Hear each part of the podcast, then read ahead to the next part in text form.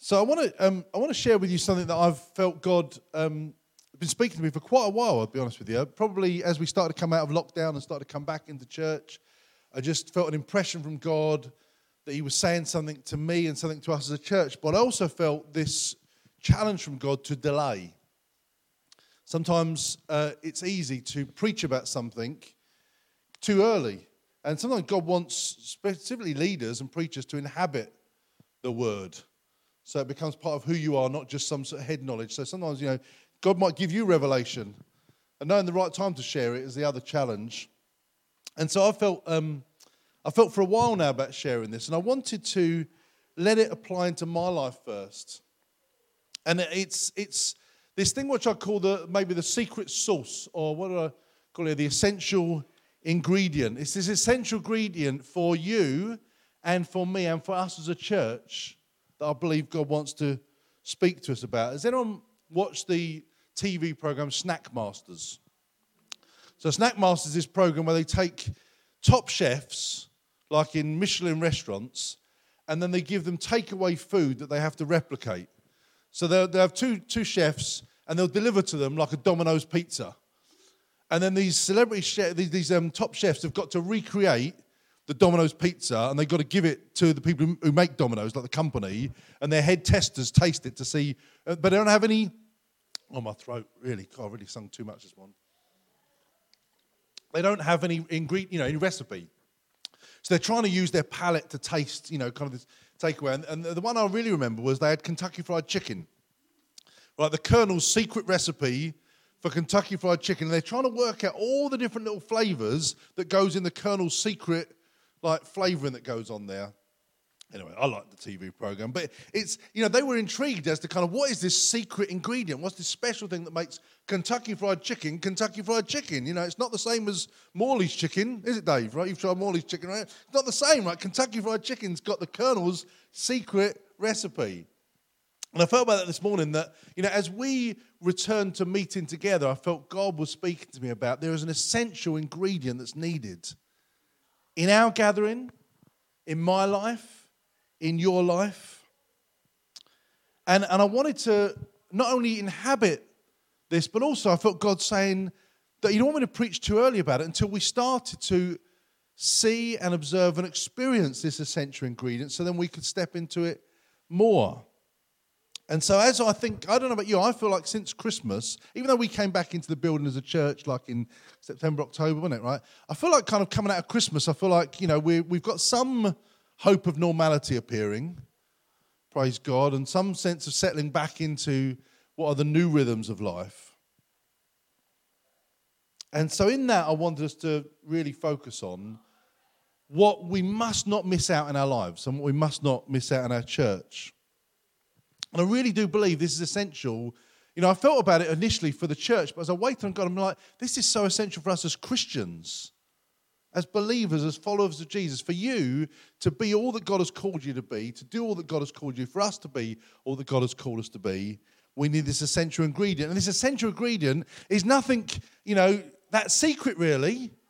It's what I'd call the presence of God. Without the presence of God, we are lost. You know, it's the vital ingredient. As you, as a believer, without the presence of God in your life, you are a religious person. And the world will see you as a religious person. You know, just someone who's got some Christian faith thing, some religion. The, the in, essential ingredient of God's presence makes all the difference. And, you know, for us as a church, and any church, not just our church, but any church, without it, it really inhabiting the presence of God, it's just a great social club. It might be a lovely social club. It might do a lot of good in the, in the community, but it's not a church without the presence of God. And I started to think about what, what, what happens when we don't have the presence of God. Without the presence of God in our lives, I think we stumble and we struggle and we strive and we stand still. I was amazed to find four sters, but you know, we struggle you know, without the presence of God, we, we struggle without His guidance, without His leading and guiding for our lives. And we stumble without that. We have this striving without His power working in our lives. and we stand still without his leading and direction. This is what the presence of God brings to the individuals and to churches. And so I want to speak about this essential ingredient of the, the presence of God. And I want to do it through the story in Exodus 33. And so we're going to read Exodus 33. If you've got your Bibles, you might want to turn there. I'm going to put it up on the screen as well. And it's the whole chapter. So if you struggle with long readings, hang in there. You know, if it's easier for you to read along, then do that. If it's easier for you to listen, I want to read the whole of Exodus 33. It's not a massively long chapter, but it's more than a couple of verses. So you're going to have to hang in there as we read Exodus 33. The book of Exodus, second book of the Bible, comes after Genesis. We are just in the point where Moses has led the children of Israel out of captivity, out of Egypt, into the wilderness, heading towards the promised land. We're in that period of 40 years, right at the beginning of it, actually. And this is what we read in Exodus 33, all the way through the chapter and I'm reading from the New Living. It says, The Lord said to Moses, Get going, you and the people you brought up from the land of Egypt. Go up to the land I swore to give to Abraham, Isaac, and Jacob. I told them, I'll give this land to your descendants. And I will send an angel before you to drive out the Canaanites, the Amorites, the Hittites, the Perizzites, the Hivites, and the Jebusites.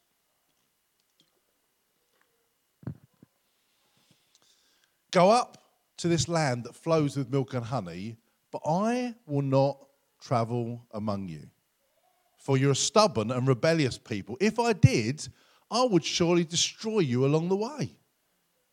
When the people heard these stern words, they went into mourning and stopped wearing their jewelry and fine clothes.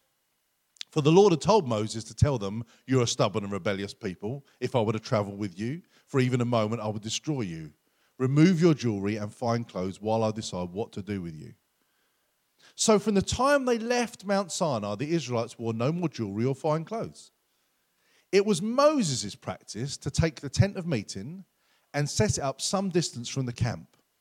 Everyone who wanted to make a request to the Lord would go to the tent of meeting outside the camp. Whenever Moses went out to the tent of meeting, all the people would get up and stand in the entrances of their own tents. They'd all watch Moses until he disappeared inside. As he went into the tent, the pillar of cloud would come down and hover at its entrance while the Lord spoke with Moses.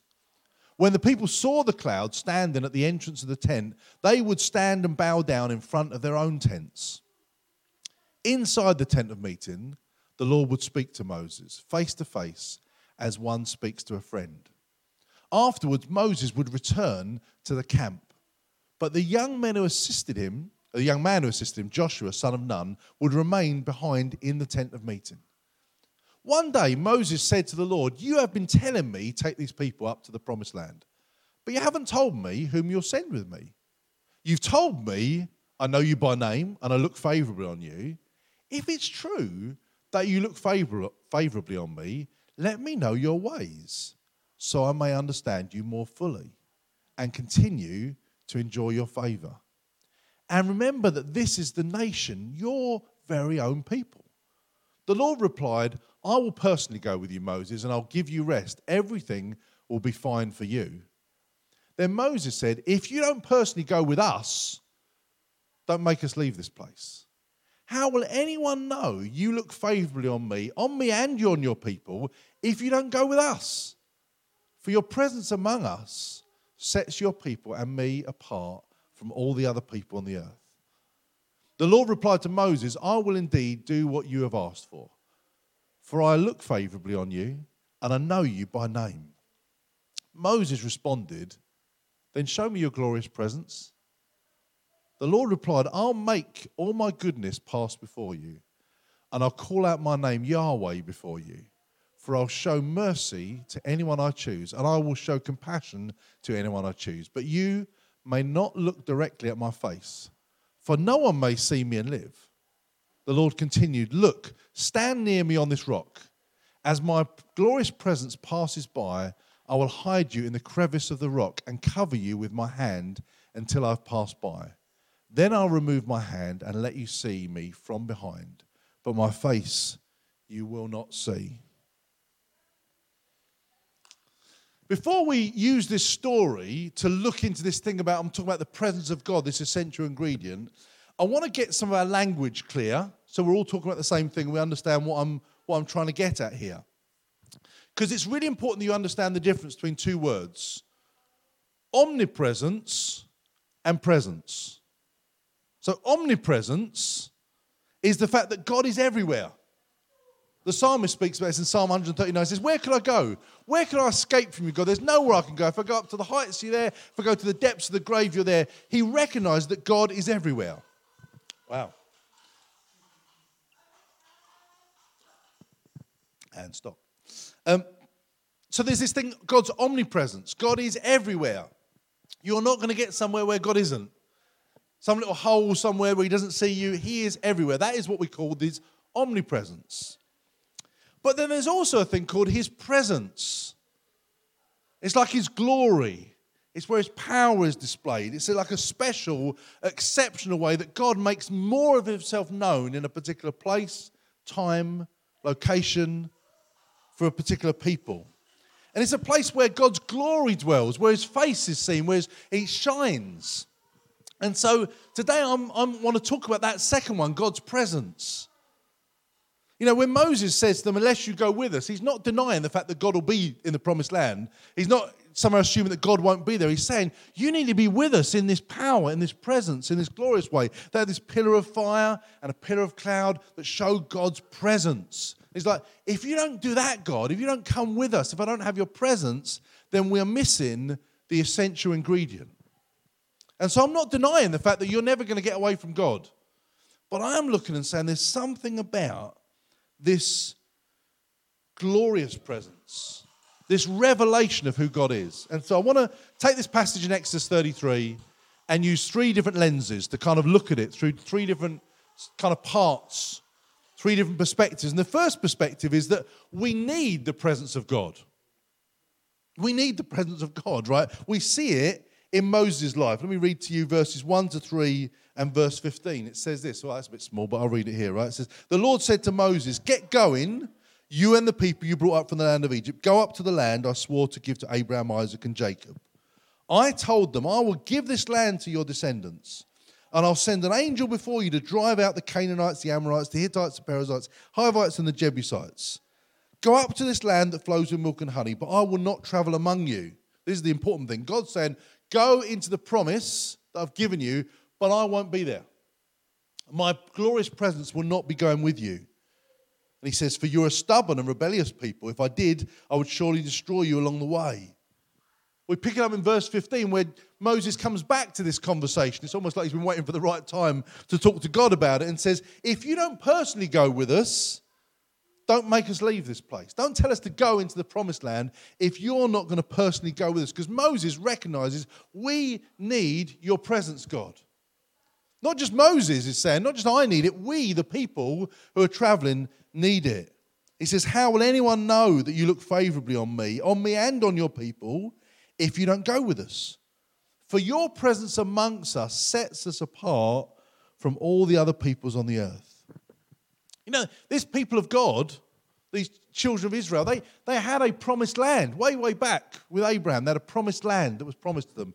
And when they're in this point, where we read at the beginning of Exodus 33, God's sending them into the promise. He's like, I've got a promised land for you. Get going. Moses, take the people into the promise I have for you. God had already set them free from Egypt, from their captivity, from their slave owners. He'd already set them free and told them to go take the land. And, and you can read like this is God's command. God is saying to Moses, get up, get going, get going into the promised land. Don't stay here, move on. But funny enough, it wasn't enough. His promise isn't enough. We need his presence too. Moses acknowledges this, and I don't think God doesn't know this either. You see this a lot with the, the exchange between God and Moses. God almost says stuff to test Moses, and then Moses says stuff to God and says, Yeah, you're right. It's not that God is educating, uh, it's not that Moses is educating God. But it's like God is putting out there, there's a promise for you, Moses. And Moses says, Yeah, I know about the promise, but without your presence, what's it worth?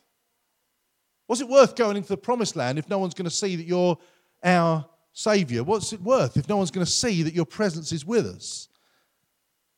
And, and for you and I, God may have promised you something, and He has. You know, if you've got a prophecy or a promise that you believe God's given to you, that is great. But it's not enough. You need the presence too. Often we cling to the promises of God. We might read a scripture and we cling to it. But I want to tell you, like Moses, have the awareness to go, the promise and the presence are meant to go together. You know, I think about it for me, right? Personally applying this to me. I was thinking about this word. I'm thinking, you know, I really do believe that God has called me to lead this church. It's just, you know, for this season, who knows how long till, but, you know, I really, right now, I'm meant to be leading this church. I believe God, you know, I don't mean in an arrogant way, but you have got the pastor that God called you to have right now, just as he did before and before, right? But without God's presence, it's a waste of time. You know, right? You can have the right person and the promise and everything, but without the presence of God, we're wasting our time. I'm wasting my time. And you may believe that you've been called to this church. I believe you have, right? This is where you're meant to be. But it, if you don't have the presence of God, you're not going to get, you're not going to receive. You're, not, you're going to turn up at church every week and go, What was that about? Because we're meant to have the presence of God inhabiting within us. And this community, I believe that, that we've been called to this community. And we haven't decorated the walls yet. The mission statement that used to be out there, we'll, we'll, get the mission statement back up. You know, we're called to impact this community with the love of God. That, that's not just a calling, it's a promise that God said, I've put you here to impact them. But without God's presence, it's empty. It's like them going into the promised land without God's presence. They're like, it's not gonna, we're not gonna work, God. It's not, we're not gonna accomplish and, and you might be in a workplace. Do you think God has called me to this place? Or in a, a particular street or a community or in a friendship group, and you go, I know I've been placed by God just to be in this place. Without the presence of God, you're not going to achieve what God's called you to do. We can be in the right place the right person in the right place at the right time without the presence of God, it's not enough. This, this presence of God is the essential ingredient. Absolutely essential. What does he say here? He says, How will anyone know? How will anyone know? How will anyone know that God is living in your heart unless his presence is going with you? For your presence amongst us sets your people apart from all the other people on the earth. Paul, when he talks about this, uses a very different analogy. He talks about the aroma of Christ. He talks about us being so much in God's presence that people can almost smell the aroma of Christ. He talks about this aroma of Christ. And he says, you know, when you are the aroma of Christ, he says you're meant to take that, that aroma of Christ to the lost and to the saved. You're meant to be here in the gathering of believers, bringing the presence of God, but you're also meant to be out there with those who don't know Him, bringing the presence of God. And he says, you know what? People know it. He says, to some, it's like the stench of death. To some, it's the hope of life. And what I, I was thinking about is how, how is the aroma of Christ the stench of death? And you know, one of the things I think it speaks of is you and I live a sacrificed life. We live a life completely laid down to Christ. We live a life where we want to turn from our sins and we want to confess them to God and we want to lay our lives. We don't live for ourselves. And when you stand amongst people who don't live that way, you're like a killjoy.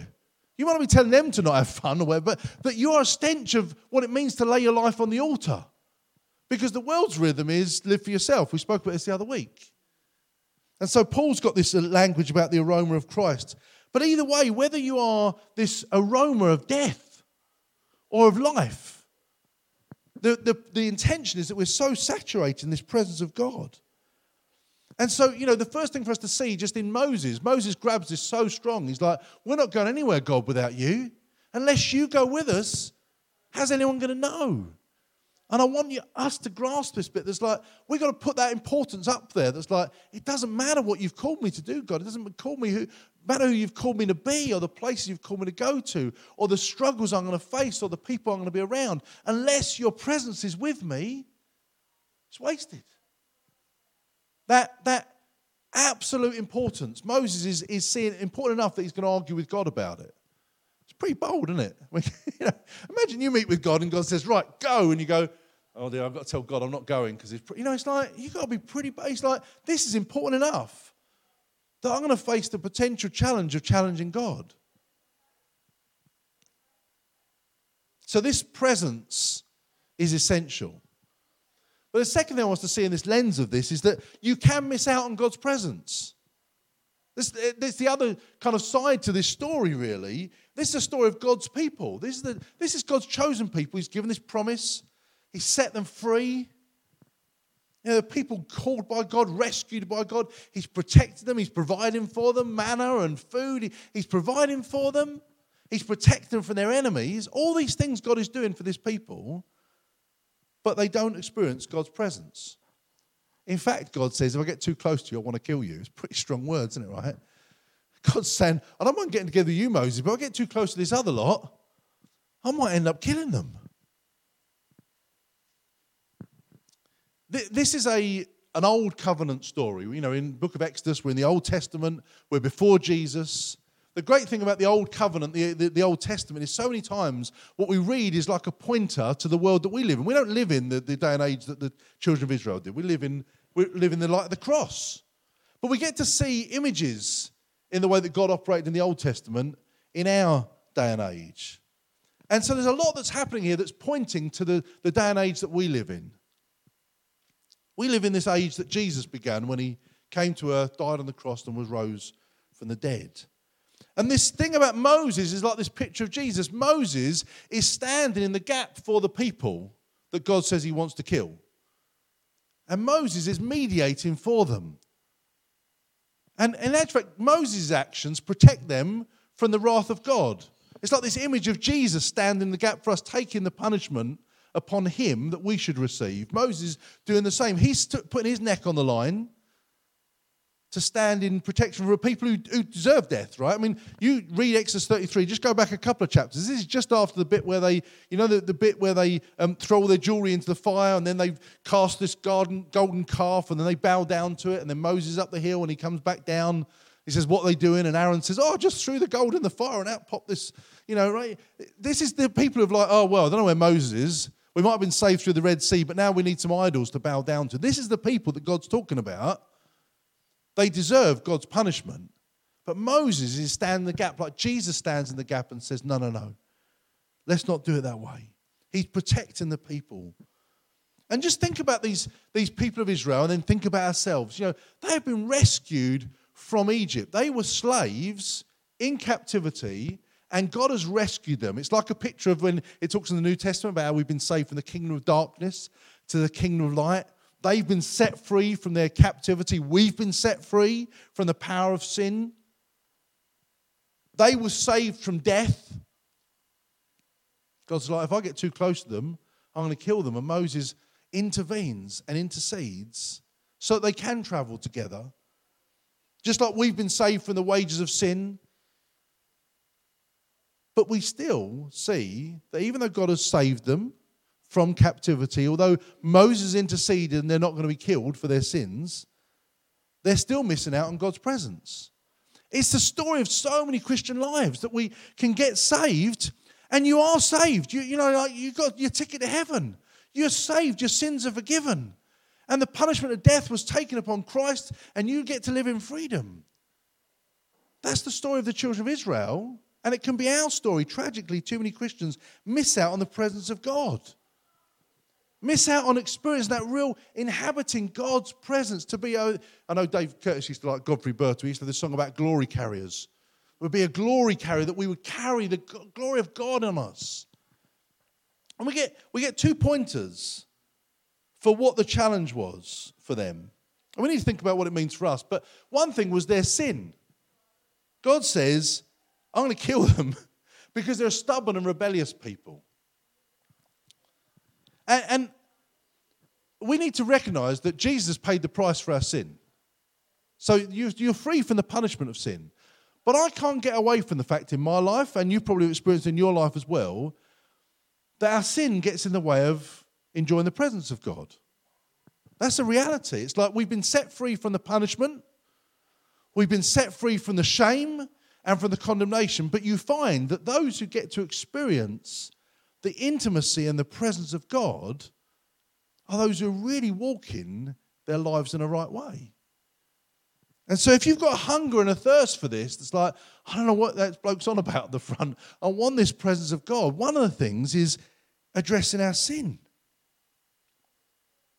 And, you know, the great thing about the Word of God, especially in the New Covenant for us, is it's really clear. It's like, you know, if you confess our sins, He's just and able to forgive us from all righteousness. Jesus made a way.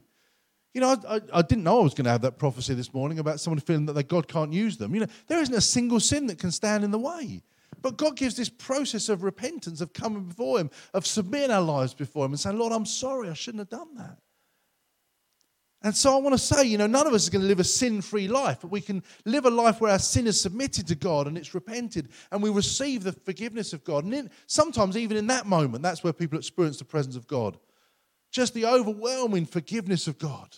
They experience God's presence as He wraps His arm around them. The sin doesn't have to be a barrier, but it does if we let it get in the way. Do you know what I mean? We, we, we're not going to not sin. 1 John talks about that talks about, you know, it talks about, you know, if we confess our sins, it says, you know, we wish we didn't all sin, but we do. And he's provided a way. And so I'm not talking about living this perfect life. But our unresolved sin is a barrier to God's presence, just like it was for the people. And the second thing he seems to highlight is what I would call the daily habit.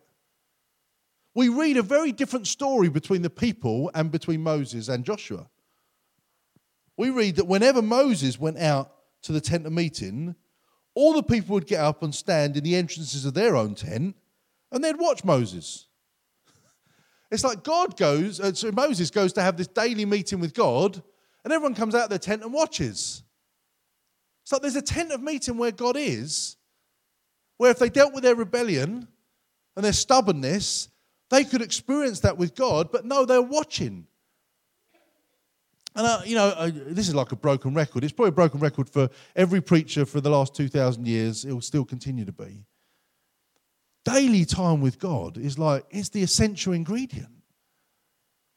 Don't, don't be a watcher of Moses going into the tent. You see this picture of Moses getting time with God every day, and there's a whole bunch of people just watching it from the sidelines. And I love, actually, I love reading on Facebook. Um, it's a great way a lot of people share a scripture they read or a quiet time they had or maybe um, a Bible resource they had and what have you. But, you know, if you're not doing that for yourself, you're just a watcher in your tent going, wow, look at that person have time with God. And, and, and the, the challenge of the people of Israel is they could have had a daily moment with God. But instead, they're daily watching Moses have a daily moment with God, going, Go on, you do it, Moses. Go on, you, can, you, can you speak to God for us? It would talk about if they had anything they need, they'd go to the tent of meeting. It doesn't say about them going into the tent of meeting. So they're using Moses like Moses, can you go talk to God about this? Can you solve this for us? And, and the invitation, especially as new covenant people for who we are, is that we boldly approach the throne of grace. That's what it talks about in Hebrews, that we would boldly approach. I want to tell you just a little bypass alley. If you want to read a very short and inspiring and challenging book, I recommend to you a book called The Practice of the presence of God by a man called Brother Lawrence. You can buy it on Amazon for three quid, right? How fair is that? I'm not a salesman for Amazon. I'm sure you can buy elsewhere, right? But I'm just, right, you know, don't let that stand in the way. I'll buy it for you if you want to read it, right? Three quid. This book really changed my perspective on the presence of God. Uh, I'm not going to, I'm not going to take too much time, but th- this is a story of a man who is physically a bunch of disabilities, mental disabilities, working in a kitchen doing the lowliest of work in, in, a, in a monastery. And it's just him talking about how he experiences the presence of God in doing the washing up and doing the sweeping and just God's presence. The book was called The Practice of the Presence of God by Brother Lawrence. And it flipped my perspective. And I've had times now where I'm like doing housework or the washing up or whatever, and I'm like, God can be with me in this moment. And I've experienced, you know, so, so when we talk about the presence of God, I'm not just meaning these like amazing moments where you're on your knees and you're speaking in tongues for hours. And, you know, this book really changed my perspective on the fact that God is all around us and He wants to reveal His presence in every moment of our lives. And so we've got Moses who shows us there's an essentialness to the presence of God. We've got the people who show us that you can miss out on it despite being God's chosen people and being rescued and set free. And the third thing I want to bring out is, is, is and I want to make it personal to us, that it's time for us to yearn for more of God's presence. It's fascinating. Moses gets every day to go into the tent of meeting. He gets to go up to the mountaintop and receive the Ten Commandments written on tablets of stone. And still, he's cheeky enough to say, Show me your glory, God. So he says in verse 17, he says, uh, The Lord replied to Moses, I will indeed what you've asked, do what you've asked, for I look favorably at, on you and know you by name. That's God's response to Moses saying, Can you come with us? And then Moses ups the ante and goes a bit more. He says, Moses responded, Then show me your glorious presence. This man is so bold and so cheeky. You know, you may have experienced glorious moments of, of presence with God or not, but we need to yearn for that, to yearn and long for that presence of God, for what the, the New Living Translation calls the glorious presence. We sang that song, was it last week? I think it was last week, maybe a couple of weeks ago. I think the words are really true. The more I seek you, the more I find you. And the more I find you, the more I love you. I posted on Facebook um, a couple of weeks ago now uh, a, a, post that Pete Greig provided. I have a lot of time and, and, respect for Pete Greig. If you don't know him, he's just a bloke, right? But I think he says a lot of wise stuff. And he definitely is big into prayer. So Pete Greig started the 24-7 prayer movement. So, you know, I, I very much, I want to become a, a, a, I don't know if it's the right word to say a better prayer, but I want to be a person who's a person of prayer more and more. And so he's got a lot of wisdom. And he posted this article on, uh, on Facebook that then I reposted, a number of people did. And he was using the title of the U2 song, I Still Haven't Found What I'm Looking For. And he was saying in this about the fact that there is a danger in the church at the moment, the, the global church, all the big churches, that we present an image that's like every time you go into your prayer closet, a cloud appears, an angel starts singing, and we experience this glorious presence of God. And therefore, when you think everyone else is having that, you're like, well, I sat down I read the Bible and I fell asleep in the middle of it. And then I woke up and thought, what am I doing? Right? You know, and you're like, oh man, I missed that. And he, Pete Greig's point was like, we don't experience the glory cloud every day. Even in our church gatherings, we don't experience that. Sometimes it's a naff week. Sometimes it's a tough week. Sometimes we're in a tough space. You know, we don't have it every day. And this is why I picked on this line I still haven't found what I'm looking for. But what we're meant to have is the yearning and the longing for that every day. The hunger and the thirst that as the deer pants for the water, so my soul longs after you, God. And so, my encouragement for us is that we recognize that it's a rare thing to really experience the overwhelming presence of God. And the more you do, the better. I love it, right? But I don't experience it every time. I, I, I get on my knees most mornings, I'd love to say every day, but pretty much maybe six out of seven days of the week, I'm pretty good at. Buy what was Nick's bed and spend some time with God. And sometimes it's just hard work. And sometimes I feel revelation. And sometimes I feel God's presence, and sometimes I feel nothing. But I'm still looking for it. I'm still yearning for it and hungering for it. And I want to encourage us that we are a people that it's time to yearn for more of God's presence. And just like this morning, where we were saying, Lord, speak from listening, sometimes it's about the fact that God's presence is there and we don't see it. I'm reminded of the story of Elisha with his servant when the army comes to, to, to capture them and he speaks, he says, Lord, open his eyes that he might see. And his servant's eyes get opened spiritually and he sees all the chariots and the horses and the army of God there. And God moving in that place. We sing that song, Let Us Become More Aware of Your Presence. That's a, become almost a mantra of mine. I'm like, God, you're in this place. Let me see it. Let me experience it. Lord, may I be open to it. Lord, don't let my sin get in the way. Lord, don't let my time management get in the way. That I make time every day to get time with God, to nurture that, to practice the presence of God. And you know, for us again, as New Testament people, we again see this little kind of pointer in this as God speaks to Moses. You know, he speaks to this in these verse 21 and 22. He says, Look, stand near me on this rock. It's fascinating. He says, I'm going to show you my presence then, Moses. You've asked for it. You're not going to see it all, but I'm going to give you more than you've seen before. Stand on this rock. It's like this picture of the rock of ages, of Christ, the rock on which we stand. You know, if you're going to experience this God showing him, it's got to be founded on Jesus. Right? We are New Testament people. We're not Jewish. We're Christians. We believe in Jesus. This presence of God is revealed. That's what, that's what it says. In him, all the fullness of God rests. Jesus is the complete revelation of God's presence. And, and it, what does he also say? He says, and I'll hide you in the crevice of the rock. So he's not only standing on the rock, he gets hidden in this gap. But again, I'm listening and thinking, I'm listening to this going, this is like my life is hidden with Christ in God. We get hidden in Christ. He envelops us. We don't only stand on him, but he envelops us. You know, one of the greatest revelations of the presence of God, I think, that we read, particularly in the New Testament, is the day of Pentecost.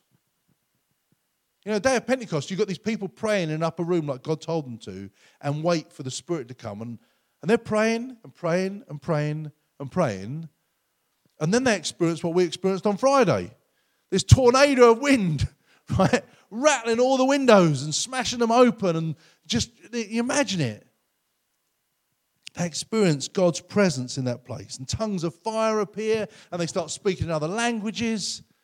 And they go out and there's 3,000 people and they get saved as Peter preaches to them. This is like this revelation. And what I think it shows, you know, that there's something, this presence of God is not just like um, it's not like a scout badge, like a badge of honor, like, oh, we got the presence of God. It's not just a revel in God's presence, it's because in God's presence, transformation takes place. You know, these people who were in the upper room were never the same after that. And I've seen lives change. And I've known moments, you know, parts of my life changed by the presence of God. That's why we need it, because there are some things that you are called to work through in your life. You definitely are, right? There are things that are like a lifelong journey to get you know, submitted to God and to work through, and that is life. And God does work that way. There are other things that get unlocked in a moment in God's presence. Character can completely be changed in God's presence in a moment. Chains can be broken in a moment in God's presence. For these people, Peter, just, you know, it's like reading two different men when you read Peter before the day of Pentecost and after. His life was completely transformed. This transformation takes place in the presence of God.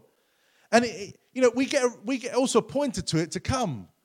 It says that, you know, when we die and Jesus returns, says we will see him face to face and we'll be like him. It's amazing, isn't it? It's, this, it's almost like the more we see God's glory, the more we encounter Jesus, the more we see him, the more we are changed like him until ultimately in eternity we see him completely unveiled, completely face to face, and we'll be like him.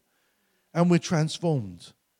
You know, when Moses was in God's presence, he was, he, his face shone. People were like, you put a veil over your face, Moses, because you've been in God's presence. I can see it.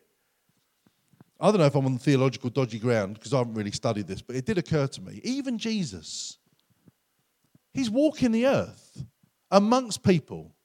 Some people doubted, some people didn't believe, some didn't follow him. And then he has a moment, what we call the transfiguration, where God's glory completely rests on him and he's completely transfigured. It's like even Jesus had this being present, omnipresent, or for Jesus, he walked, you know, in particular places, but then a special revelation of his presence, this transfiguration moment. There, there is these, this difference between just walking through life knowing that God is there and experiencing his presence.